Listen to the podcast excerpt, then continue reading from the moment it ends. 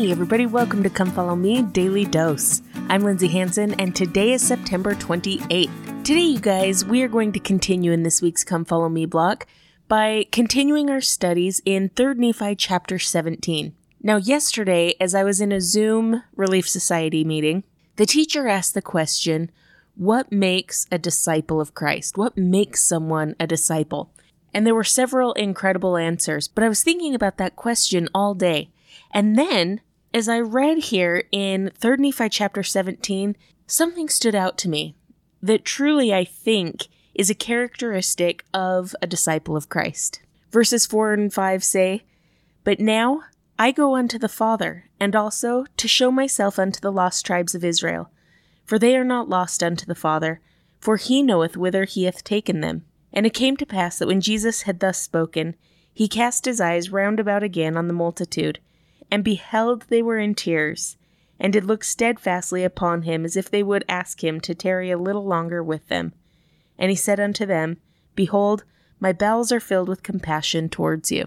Now, the thing that was so impactful for me about this scripture is this chapter starts out with the Savior saying, Behold, my time is at hand. My time to teach you here is up. And then in this first verse, he says, And now I go to the Father. So basically, he's saying, Look, I've run out of time to speak to you here today, and now I have to go to my Father. I have to go to God, right? So it was a pretty important appointment that he had. It was a pretty commanding thing that was in front of him. And yet, when he saw the people, when he saw how desperately they wanted him to stay there, he chose people. He chose the one. He chose to love and to minister rather than to move on with what he needed to get done. And truly, I think that that attribute of service and ministering to the one is such a Christ like attribute. Elder Holland once said, May we give the God and Father of us all a helping hand with his staggering task of answering prayers, providing comfort, drying tears, and strengthening feeble knees. If we will do that, we will be more like the true disciples of Jesus Christ we are meant to be. That attribute of serving, loving, blessing, helping, healing, that attribute is a Christ like attribute. And as we develop that, as we try to serve as He would serve, bless as He would bless, and love as He would love, then we're developing as true disciples of Jesus Christ. Now, this is really hard to do. I am not very good at it. I am really good if someone says, Hey, can you make a meal and go do this? Or can you reach out to this person? I'm great.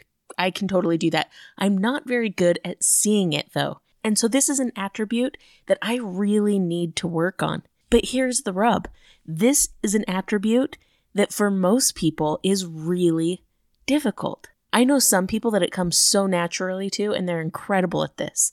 But for a lot of people, this is really hard. And one of the reasons is exactly what happens to Christ here. He tells the people, Look, I have to go. I have this appointment with my father. I have to go take care of these 10 tribes. I have all these things I have to get done. But then he sees the need. And when he sees the need, he drops everything else and he lifts and he blesses and he serves. And that, to me, is why sometimes service and ministry is very difficult because it is rarely convenient. Usually we're doing something else. Usually there's something else we have to get done. It reminds me of a story that my dad told me a few years ago. He was driving down the road of a semi busy street in my hometown and saw someone on the side of the road that I think they had a flat tire. Either that or their car was broken down. And he thought, oh man, if I weren't headed somewhere, I would definitely pull over and I would help them. And he got a little bit further on and he thought, that is so silly. Every time I see someone broken down on the side of the road, every time I am headed somewhere because I am in the car too. Obviously, I'm headed somewhere. Obviously, I'm doing something, but that's not an excuse to not help. Because, of course, when I'm in the car going somewhere and I see someone needing help, of course I'm going somewhere. Of course it's not convenient. Of course I've got something else that I'm doing but that doesn't change the mandate that I have to stop and to serve and to bless. And I thought that was so interesting because I've had that exact same thought so many times. Oh man, I would definitely stop to help there, but I'm going somewhere. Well, obviously, I'm going somewhere. I'm in the car. But we still need to stop. We still need to serve and we still need to bless, if it's safe to do so. It actually reminds me a lot of the parable of the Good Samaritan. In the book of Luke, chapter 10, Jesus tells this parable. He explains that we're supposed to love our neighbor as ourselves, and someone asks him, Well, who's my neighbor? And he says, A certain man went down from Jerusalem to Jericho, and fell among thieves, which stripped him of his raiment, and wounded him, and departed, leaving him half dead. And by chance there came down a certain priest that way, and when he saw him, he passed by on the other side. And likewise a Levite, when he was at the place, came and looked upon him, and passed by on the other side. But a certain Samaritan, as he journeyed, came where he was, and when he saw him, he had compassion on him. Now, I want you to think about this. We know the Savior had somewhere that he had to go, someplace that he had to be, something that he had to do. My dad, driving in the car, was headed someplace, had something he was supposed to be doing. And here, in this story, we see the same thing. We see this man who's been beaten and left half dead, and a priest sees him. He's headed somewhere. He's on the road from Jerusalem to Jericho. He sees him and he passes by. A Levite does the exact same, headed somewhere. I'm doing something. Now it's really interesting because both a priest and a Levite have a charge to work in the temple. A priest in Mosaic law was given a very specific command not to touch dead bodies, and a Levite in order to work in the temple, had to avoid touching unclean things for 24 hours. So it very well could be that the priest thought, oh man, this, this man is dead and I'm not allowed to touch him. It could very well be that the Levite thought, man, I am on my way to serve in the temple right now. And that is very important.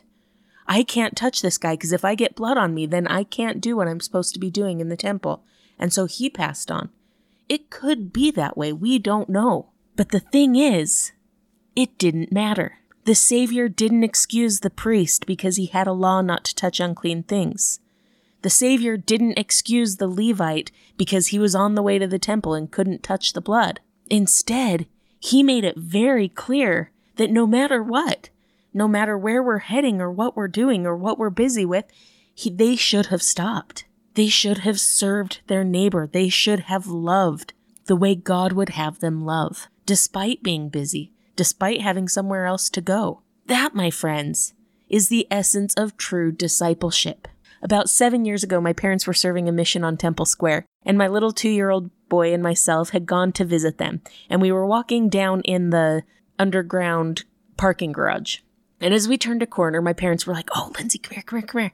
So we hurried forward, and we saw Elder Uchtdorf getting into his car oh, this is so exciting. There's Elder Uchtdorf. And we stood there and we waved at him as he drove by, and I lifted up my son so that he could wave, and it was all very exciting. And that alone was enough for us. We were so happy just to have seen him and to have waved and to have him wave back. And as we were waving, all of a sudden his car turned around.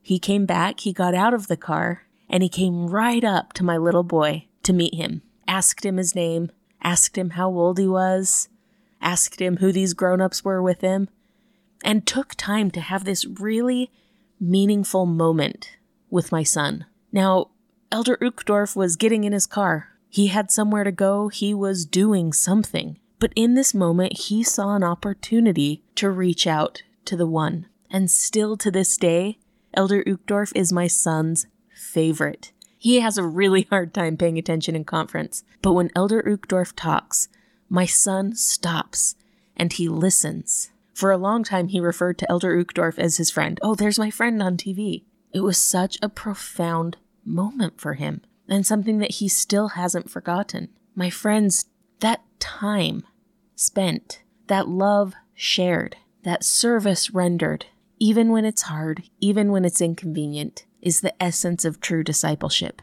That is how the Savior served, and that is how he would have us serve as well. Thank you so much for listening today. If you're enjoying this podcast, make sure to follow us on social media, subscribe, like, comment, or share. This has been Come Follow Me Daily Dose, and I'm Lindsay Hanson.